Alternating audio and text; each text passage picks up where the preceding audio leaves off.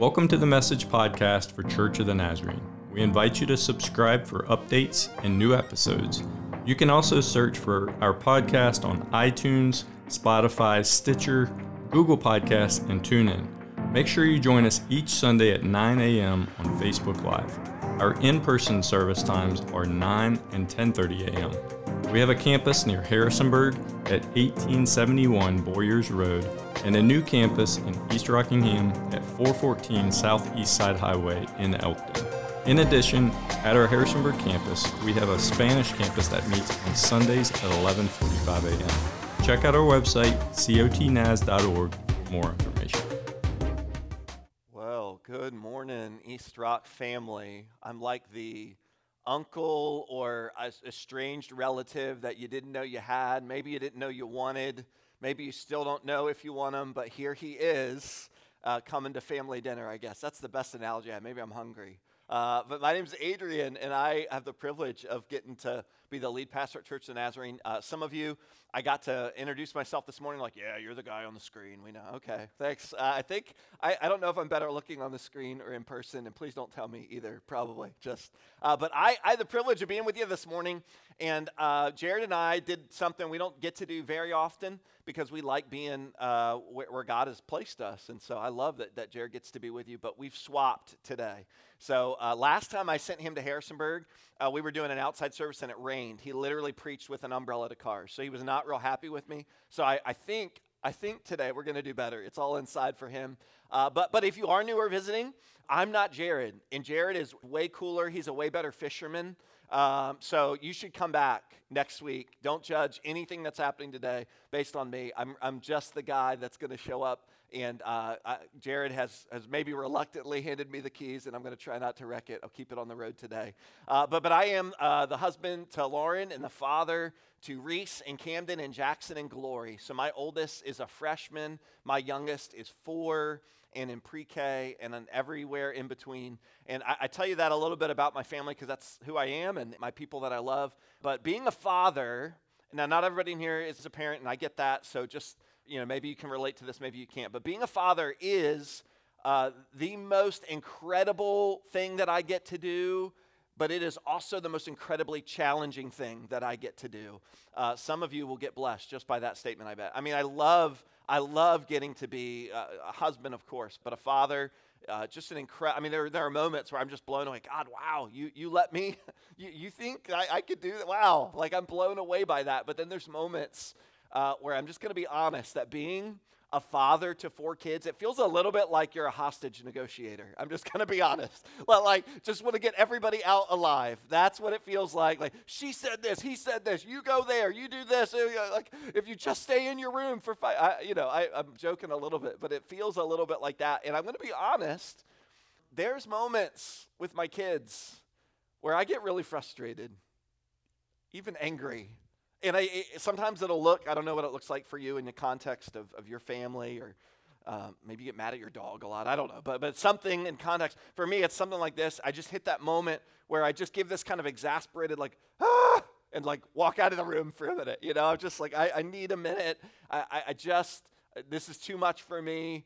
Uh, sometimes I, I, yell. I probably yell more than I would even like want to lead on. But yeah, I, I lose my cool enough where I, I yell. I get really frustrated. So there's times where I have to come back, come back to my kids and just say, man, you know, you guys were driving me crazy. I don't know what you're eating today or what's gotten into you, but I, I'm sorry I got angry. I shouldn't have, I shouldn't have lost my cool like that.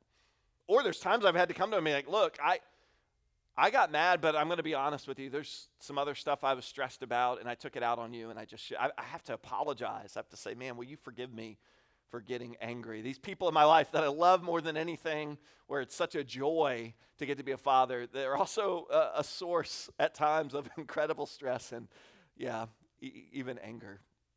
Today, today, I wonder when's the last time that you got really angry? That's where we're going to be today in our text. Uh, you, already know that we're in James chapter 1 if you've been hanging out with us here at, at the East Rock campus. And if you are new, we are in the midst of something that's really different for us. Um, we are camping out in one book, one passage of, of Scripture um, for, for a long period of time. And we are doing that across our campuses for a specific reason. We believe God's called us. He, he's stretching us, He's challenging us in a world where um, our attention span is like 28 seconds long. I think that's like almost exactly uh, what our attention span is, and probably even worse the, the younger you are. Uh, we are intentionally challenging that a little bit, where we, lo- we like to turn to the next topic and the next idea and the next focus we're camping out in the book of James, and it's been really rich for me. Uh, it, has been a, a, really cool journey for Jared and I as we've studied and prepared. And so today we're going to be in the book of James. So I want to invite you. Would you would you join me there in James chapter one? Even if you haven't been able to be with us over the last couple weeks, I promise you're gonna you're gonna want to lean in and uh, catch on to what uh, the message is for us today. We're going to be reading just a couple verses. We're going to be starting in verse 19. 19 of James chapter 1. And let me set a little bit of context because I know uh, many of you have been here week after week, but, but this is uh, James, the brother of Jesus. This is, is somebody who was an eyewitness to the life and ministry and the messiness. I just talked about my family and how family is messy. Can you imagine? Can you imagine your brother is Jesus, right? Imagine kind of the behind the scene footage you get on. I wasn't just there when he turned water into wine. I, I smelled his body odor. You know, I was. I mean, he got the front row view, better or worse, right, to the life and ministry of Jesus. And after Jesus' uh, death and resurrection, he was transformed. And so we're getting kind of this beautiful, these are the first written words that we have recorded after the death and resurrection of Jesus. And so, because of that, we're leaning in. Uh, we've been doing something a little bit different in the Harrisonburg campus. So, because I'm, I, am here and I'm not there, I'm gonna I'm gonna do things a little bit different for you. I'm going to invite you. Would you join me? We're going to stand for a minute for the reading of God's word. Uh, we don't have to stand for the reading of His word, uh, but I think sometimes our, our posture uh, can uh, be a meaningful part of our worship. And so I know you were just standing as we sang. I'm going to invite you just stand for a minute for the reading of God's word. Uh, this is James 1, starting in verse 19, and it says this My dear brothers and sisters, take note of this. Everyone should be quick to listen slow to speak, and slow to become angry. Because human anger does not produce the righteousness that God desires. Therefore, get rid of all moral filth and the evil that is so prevalent, and humbly accept the word planted in you which can save you. Would you pray with me this morning? God, we believe this is your word for us today. These words were written thousands of years ago to, to believers, to men and women that were scattered, that were being persecuted because they dared to proclaim the name of Jesus. And yet now, through the power of your word, which is alive and active and speaking, we get to read these words. We get to lean in and understand the truth that you would have for us in 2021. So thank you for, for practical, life giving wisdom that we desperately need. Maybe it's not the wisdom that we wanted today, but I believe this is the wisdom that we need for such a time as this. So open our eyes and open our ears and open our hearts, God. We don't want to just be hearers of the word, we want to be transformed by your truth, by your power. May every person in the sound of my voice today find incredible hope today because of your word alive in us. In Jesus' name. Amen. Amen. Thank you. You can be seated. Uh, thanks for standing today for the reading of God's word. Uh, we, we all get angry, right? I gave you a little bit of, of the context of what it looks like for me. Uh, we, we all get angry. So maybe, maybe it's like this. Maybe you're driving down the road. That's all I need to say for some of you. You're like, oh, angry, driving. I get it. Uh, no, no, no. Maybe you're driving down the road, right? And a person kind of cuts you off. And there's these little things, they're called turn signals. I think for some, they don't put them in some cars, I guess, or some people just do it. They, they skip that part of it. They didn't even use a signal. And they just cut you off in front of you. And your immediate thought is, Lord, bless that person. I pray your richest mercy and great. No! It's like, ah, right? It's like, you, I don't know, something in you happens, right? Or, or uh, you're, you're driving and you're kind of in a hurry you know, I don't know where you're going. We're always in a hurry. When are you not driving in a hurry? But you're kind of in a hurry, and someone has the audacity to be in the left lane and they're driving the speed limit. Can you imagine that? Being in the left lane, they're driving the speed limit that's posted, and you're losing your mind. I've got to get out. What are, you, what are you doing? This is not your lane. The speed limit people go in the other lane. This is the lane for the people that need to get where they're going. Or, or, maybe you're driving and someone else in the vehicle with you is telling you how to drive. I can resonate with that one a little bit. We have a lot of anger with our driving, don't we? I just uh, these are the examples that came to mind. But we have a lot of instances in our life right now where we see that anger is powerful emotion, isn't it? We, we might be able to say it's the most powerful emotion. We, it has become, I was talking to, to someone before the service, it's become a, a motivator really for us. Anger has become a powerful motivator and a destructive force Look right now at the thousands of reasons, thousands of reasons that we have today to be angry. Maybe you're angry about, about COVID, uh, about the last two years and pandemic and all that has meant. Maybe you're angry about politics or division or injustice. Maybe you're angry about sin in your own life and the others, and you're frustrated and you're angry about what's happening in you and around you. I feel like there's this mantra that, you know, I see it like on social media. Sometimes I feel like it's just whoever is yelling the loudest is the one that's, everyone's just yelling, it feels like at times. And whoever's yelling the loudest must be the one that's in charge. That's how it feels like anger. Anger, this powerful motivator. It's even become an effective marketing tool. That, that if you can, can lean into this, this anger, this underlying anger that people feel, then you can get them to vote or, or, or, buy or consume or guide their decisions in such a way. And I'm going to be honest, I'm not even aware of it often. Anger, anger. So, so what do we do about it? Well, for us, for us, let's start, let's start with James. Let's start with James. James is writing, James is writing to men and women who would, who would be angry.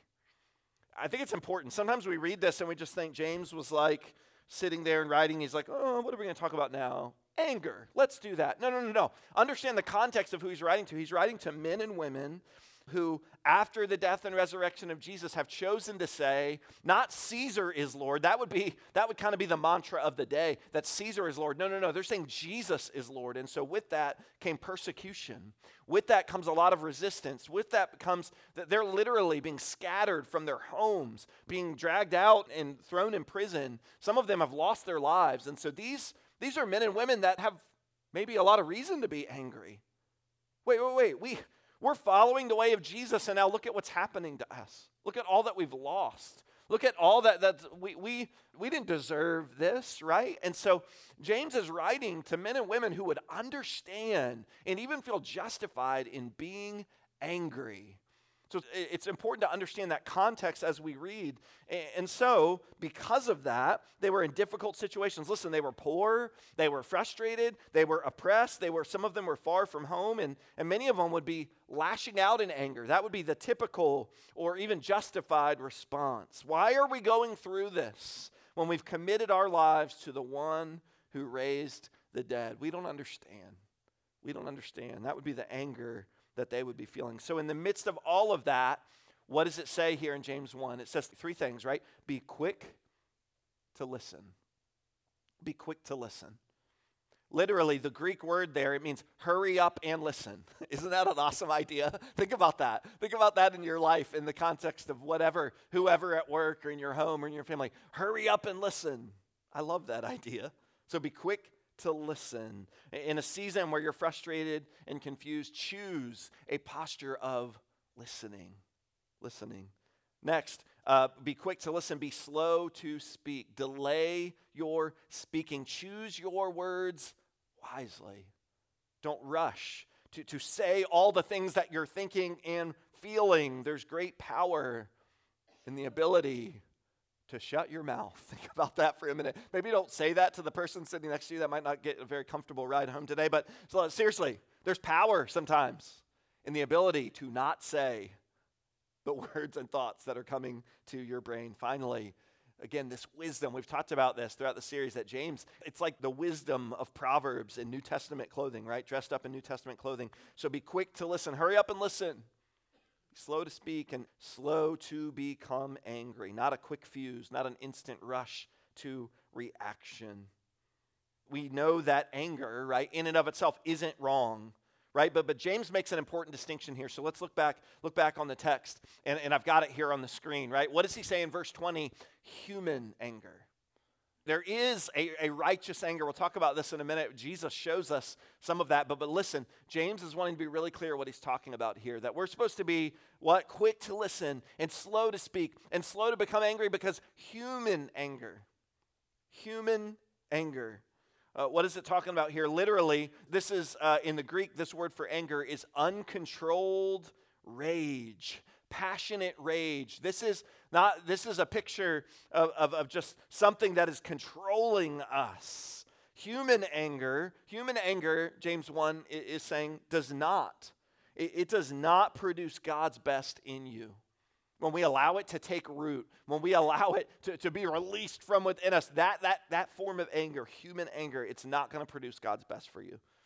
It becomes this driving force. It leads us to think differently, act differently, respond. It literally is controlling us.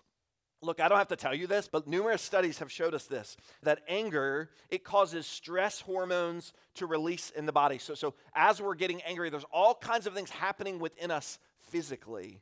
Uh, it weakens the immune system uh, and it destroys neurons in our brain. Literally, when you get angry, there are neurons in your brain that are being destroyed that are being broken down. Anger also, what it does, it fires up the body's kind of fight or flight system, its response system, which studies have shown it causes this burst of energy. But literally, what it's doing is it's tightening blood vessels. It's causing your blood pressure to soar. It's tied, anger is tied to an increase risk of heart disease and heart attack. So, not only does anger not produce God's best for our souls and our minds and our hearts, it's literally hurting us, it's literally killing us.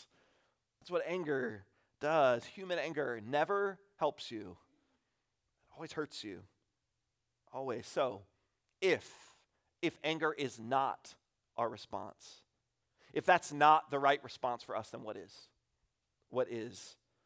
What, if, if human anger isn't going to produce the righteousness of God in us, it's not going to produce his best, what will? What will? What does it say in James 1? It says, So, so, get rid of moral filth and the evil and the evil that's so prevalent among you. Get rid of all the moral filth and the evil that is so prevalent. So James makes an immediate and direct connection, one that should make us a little bit uncomfortable. Because it's the connection between anger and evil. anger and evil. In other words, anger does not produce God's righteousness. What does it produce? It produces in us literally filth. That's what it produces in us human anger. What, what is the fruit? Uh, we all in our lives, we're producing fruit, right? So, what is the fruit of a life filled with anger? It's literally filth, it, it's rotten fruit. And so, the antidote for anger, what is it? Get rid of the filth.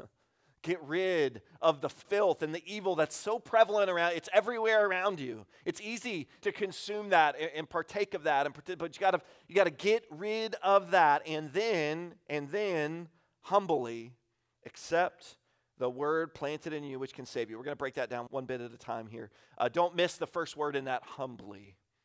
It's it's not just kind of a, a throwaway adjective. In fact, I, I believe today if you're tracking, if you're leaning in, if you're, if you're challenged by this word on anger, I believe this actually might be the word, the most important word that James shares. Uh, humility, humbly, humbly. Don't rush past that. It maybe in, in your copy of Scripture, underline it or highlight it because the posture of humility is so important in our journey. If, if we're living in a world where anger is so prevalent, maybe one of the antidotes for anger in our lives is this idea of humility. Humility. What's the, what's the opposite of humility? I don't have to tell you that. It's pride, right? It's pride. It's, it's being prideful. And, and pride, pride uh, is a posture that will not help us respond in obedience. Pride tells us, I can do it on my own. I've got this. I don't need your help. I don't need God's help. And it's about me, it's about what I can do. And, and that posture will not help us. We, we need a posture of humility. So, so what are we supposed to do? We're supposed to humbly, with humility, what are we supposed to do? Accept. Accept the word. As we humble ourselves, we admit, God, I need your presence here. I need your word here. I, I, need your truth. And accepting here, it means more than just kind of acknowledging, it means to allow the word to have its intended impact on our lives.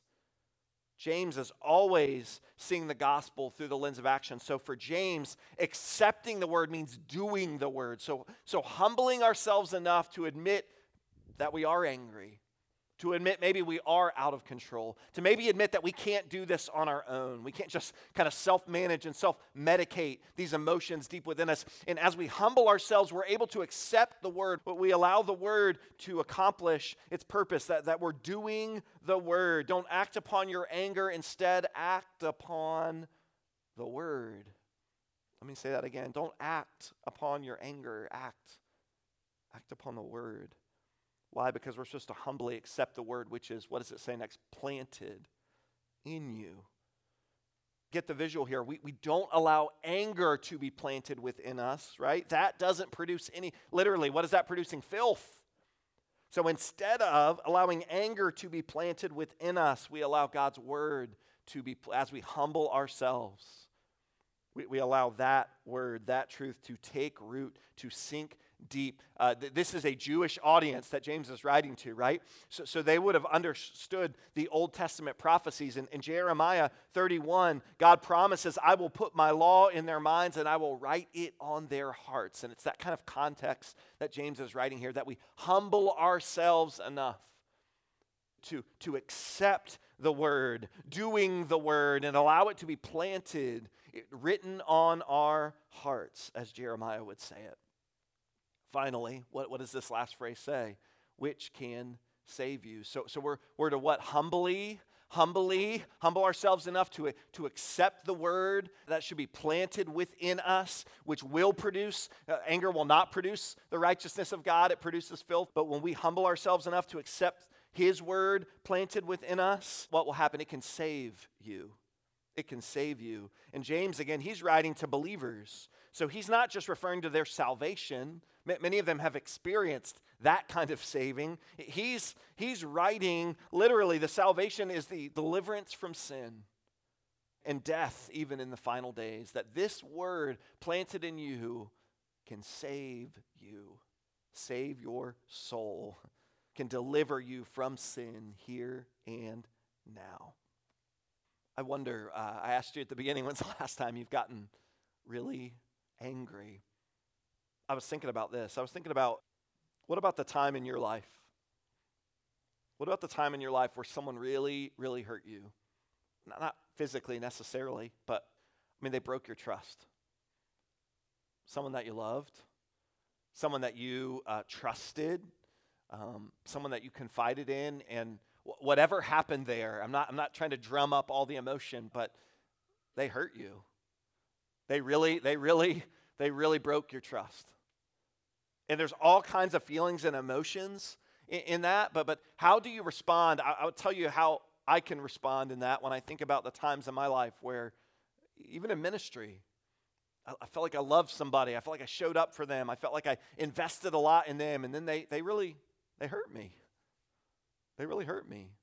Things that they said to me or about me, it, hurt how do you respond? I'll tell you. I'll tell you in my human nature how I want to respond in that. It's anger. And it's not some kind of righteous anger. No, no, no. It, it's, it's kind of this uncontrolled rage. It's, it's, it's, it, you wouldn't see it. I'm not walking around kicking everything, but it's right beneath the surface. And, and it impacts every interaction I have. I'm, I'm short with my kids, I'm defensive with my wife. I, I can't focus. Why? Because people don't even realize it. Maybe I don't even realize it beneath the surface. I'm, I'm fuming. I'm enraged. I'm angry. But what if, what if, I know this is challenging, but what if we could change our posture? And in the midst of that, what does it mean to humbly accept the word? What does it mean in the midst of that where I feel justified in my anger? Look at what they did to me. I have a right to be angry, right? What does it mean instead to humble myself in that moment? Humble myself. And what if What if in that situation, rather than rather than playing the tape in my mind of all the reasons why they deserve and all the reasons, what if I stopped and said, "Wow, but but God, I wonder how many times you could feel that way about me." That's humility for me. Humbling myself enough to, to realize, wait, wait, man, I, I, I bet there's other people that could feel that way about me, the times that I've broken their trust, the time I've let them down. What would it mean in that moment when we hit pause on, and again, all the justifiable feelings that we have? What would it mean to hit pause and instead of accepting all of the emotions and the feelings and the things that my brain is telling me to do? Well, you should, well, you better write something on social media about that. You better text them. You better tell everybody you know. Right? What if I hit pause on that? I humble myself enough to accept the word. What, what does God's word say about this in this situation? What does God, what does God's truth say? about them, about me. That they are dearly loved, that His grace is sufficient. That, that, that if there were a hundred sheep and one of them was lost, His heart, we just sang about it, is to go after the one that was. So, so what would it mean to, to hit pause on all of the things that are stewing inside of me and say, wait, wait, wait, God, what does your word say right now about me, about them? Uh, what is true right now according to your word about this situation? to humble myself enough to accept the word that is planted in you, which, which what can, can save me. Because what is the fruit? What is the fruit of allowing that anger that's seething just beneath the surface? What's the fruit of that in my life? It's just filth. Fighting with my kids or my family, angry about things, stressed out, my blood pressure through. Well, what is that going to produce in my life? Nothing. Nothing that resembles the righteousness of God. What about you? What about times, maybe an example in your life of someone that you've failed, that you've let others down? And maybe you're angry, and maybe you're not angry at them, maybe you're angry at yourself. You're angry because you, you just messed up. And, and, and you've just, there's sin, there's, there's stuff from the past that keeps coming up, and other people keep bringing it up, and you're just, you're angry. And maybe you wouldn't have come in the room saying, I'm angry today, but it's there right beneath the surface. In the moment something doesn't go right, in the moment a circumstance doesn't go, that anger is right there at the surface and you know it. What does it mean in that moment? Rather than, rather than buying into to all of the things that you, I'm just worthless. I can never be good enough. I'm ashamed. God can never forgive me. Other people will never forget. I'll always be a, all the things that we say over and over and over again in our mind. What would it mean to hit pause on that and say, I'm going to humbly, I'm going to humbly, I'm going to lay down my pride. I'm going to humbly accept the word. What does God's word say about me right now? If I've repented of that, if I've said that's the past, God, and I want to turn, what does God's word say about me right now? What is true according to God? All of these things I'm thinking about myself, I don't think that's what God wants me to think, right? What does it mean to humbly accept the word planted in me, which can save me? Which is going to produce the kind of fruit in our lives. That anger beneath the surface that's just, it's literally just creating filth everywhere. Or, or his word planted in us. One more example. What, what about for you? Maybe today life has been hard. It's been hard. There's circumstances that have not really worked out for you the way that you wanted, the way that you dreamed, the way that you hoped. Maybe there's some, some ways you've messed up, but maybe not. Maybe many of the, the circumstances around you are outside of your control, and you're looking around at your life today and you're just disappointed. You would never admit that out loud, but, but the posture, your, your heart is you're just disappointed. And maybe beneath the surface, you're, you're angry. You're angry at God.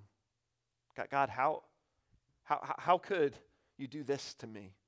I loved you and I've been faithful and I'm not perfect, but, I, but I'm seeking you. And then, but, but look at this person that we prayed for healing and, and you didn't heal them. Look at this job that I really wanted and I didn't get. Look at my kids that I, I loved. I tried to do everything and now they're, they're kind of going off their own direction. And, and beneath the surface, you didn't come in today saying, I'm so angry at God, but it's right there beneath the surface, this, this anger. And you in your heart could even say it's justifiable. Look at all the reasons today, God, that I'm angry at you. Well, what? What fruit is that producing today in your life? I know it's painful. I know it's hard.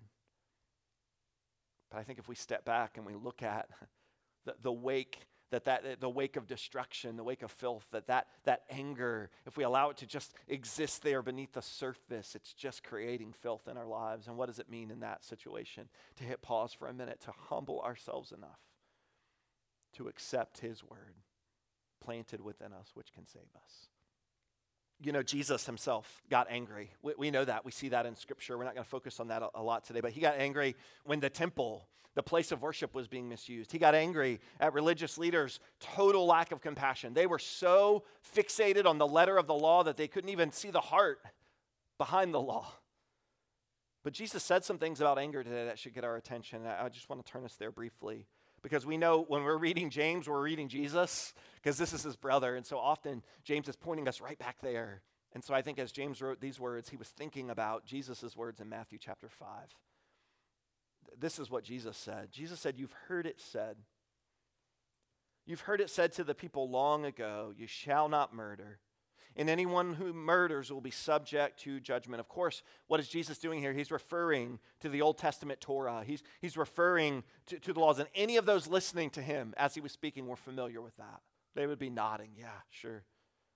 But, Jesus says, verse 22, I tell you, anyone who is angry. That's the same root word we find in James. It's this human anger, right? This, this rage beneath the surface that, that, that's uh, controlling our lives. Jesus says, anyone who is angry with a brother or sister will be subject to judgment. Again, anyone who says to a brother or sister, raka, that's, a, that's an Aramaic term for, for, fool or idiot or empty head. That's a new one for some of you. Like next time you get frustrated, you're going to be like, empty head, right? Raka. But that's what he's saying. Literally, I tell you uh, th- that anyone who says to his brother or sister, raka, is answerable to the court. And anyone who says, you fool, will be in danger of the fire of hell. Look for a minute here. The law said, the law said, You shall not murder. But Jesus said, You shall not want to murder. You see that? See how he's, he's taking the law and challenging them even further. There's no way around it. In, in, Matthew 5, Jesus is equating anger, this uncontrollable anger that we allow to exist beneath the surface. He's equating that with murder. These words, as they were spoken, would have been shocking to those that were listening. Shocking. Verse 23, therefore, if you're offering your gift at the altar, if you're worshiping, right? That's that was their participation in worship. If you're offering your gift at the altar and you remember that your brother or sister has something against you, leave your gift there in front of the altar. First go and be reconciled to them, and then come and offer your gift. Not only does Jesus agree with James about the dangers of anger, he really takes it a step further. Jesus says you can't you really can't worship until you settle those matters. That anger there beneath the surface that you have towards your brother or sister, your uncontrolled anger, it's not just an obstacle in your relationships with one another, it's an obstacle in your relationship with God. That's what Jesus is saying. Even if you feel like that anger is justified, because remember, it's likely those to whom James is writing feel very justified in their anger even then. Even then. I, I wonder how many of us today, you're frustrated in your relationship with God. You feel like God's not speaking. You don't feel, you feel distant from Him. And I know feeling is a, but you get what I'm saying. You just, you're praying and nothing's happening. You're worshiping and you just feel like, I, I wonder today, is, the, is there unconfessed anger in our hearts that's creating that tension, that distance? It's not that God doesn't love us. It's not that he doesn't see you, but according to Jesus, if that anger is there, even beneath the surface, he, he says, before you come and worship, go, go make things right. Go make things right. Because that anger impacts not just with our relationship with each other, but also with him. So, who are you angry with right now? Maybe it's justified. Maybe you would say it's justified. Maybe there are so many reasons they deserve your anger. Maybe you would say, well, I haven't hurt them, I haven't mistreated them but, but, but you've allowed this anger to exist beneath the surface. Maybe it seems harmless to you. I mean, it's not hurting anyone. They don't know I feel that way. I haven't told anybody, but, but you know in your heart it's, it's there, bubbling up beneath the surface. Well, how, how, how are you allowing that anger to take root? I think that's a really important question. That's really the context of James 1, where it says that we humbly what? Accept the word planted in us. And so it's this imagery of, of the word planted in us. And some of us have allowed anger instead to be planted within us. So, how today are you allowing that anger? We all get angry, right? We all have that moment of frustration, anger, but how are you allowing that anger to take root in you, to be planted within you? I, I have a, a response today in light of James, something I'd like uh, to carry I, have got to be honest, all weekend I was processing this and thinking this, and, and this is the truth for us. I think it's this surrender your anger, don't surrender to it. What do we do with that? What do we do with those emotions and feelings that we've all been there? Maybe we all resonate today. What do we do with that?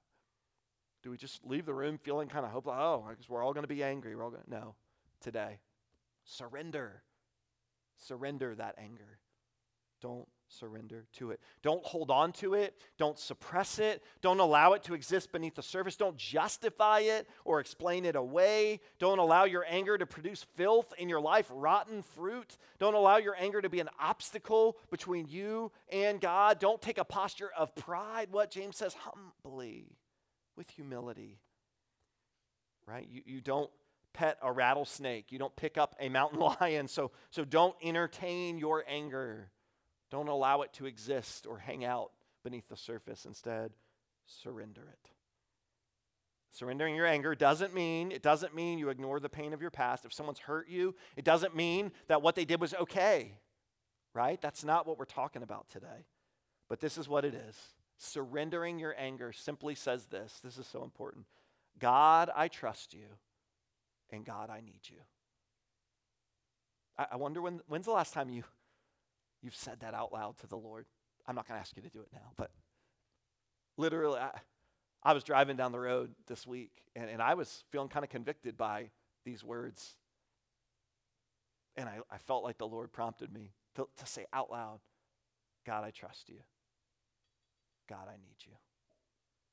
So today, would you have the courage to surrender your anger? Don't surrender to it.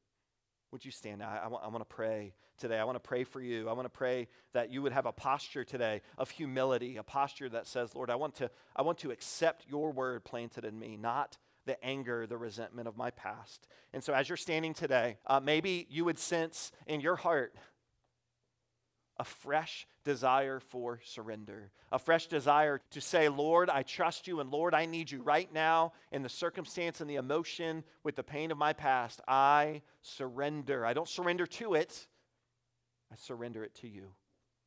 And if that's you right now, would you pray this with me? God, we trust you, and we need you. We trust you with the pain of our past. We trust you with all of the emotions that we process as we think about the circumstance or that relationship or, or, the things that have not gone the way we wanted to. And our response and our humanness is we're angry about it today. We're angry. We surrender that to you. And in doing so, what we're saying is, Lord, I trust you. We're humbling ourselves enough to admit, I can't be God of my own life. I don't understand, but I trust you. And, and at the same time, we're saying, Oh, I need you.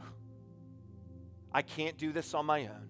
I can't, I can't on my own produce the kind of righteousness, God, that you want. And if I allow this to hang out in my life any longer, it's just, it's just going to produce filth. So, Lord, today, I trust you. Lord, today, I need you. In Jesus' name we pray.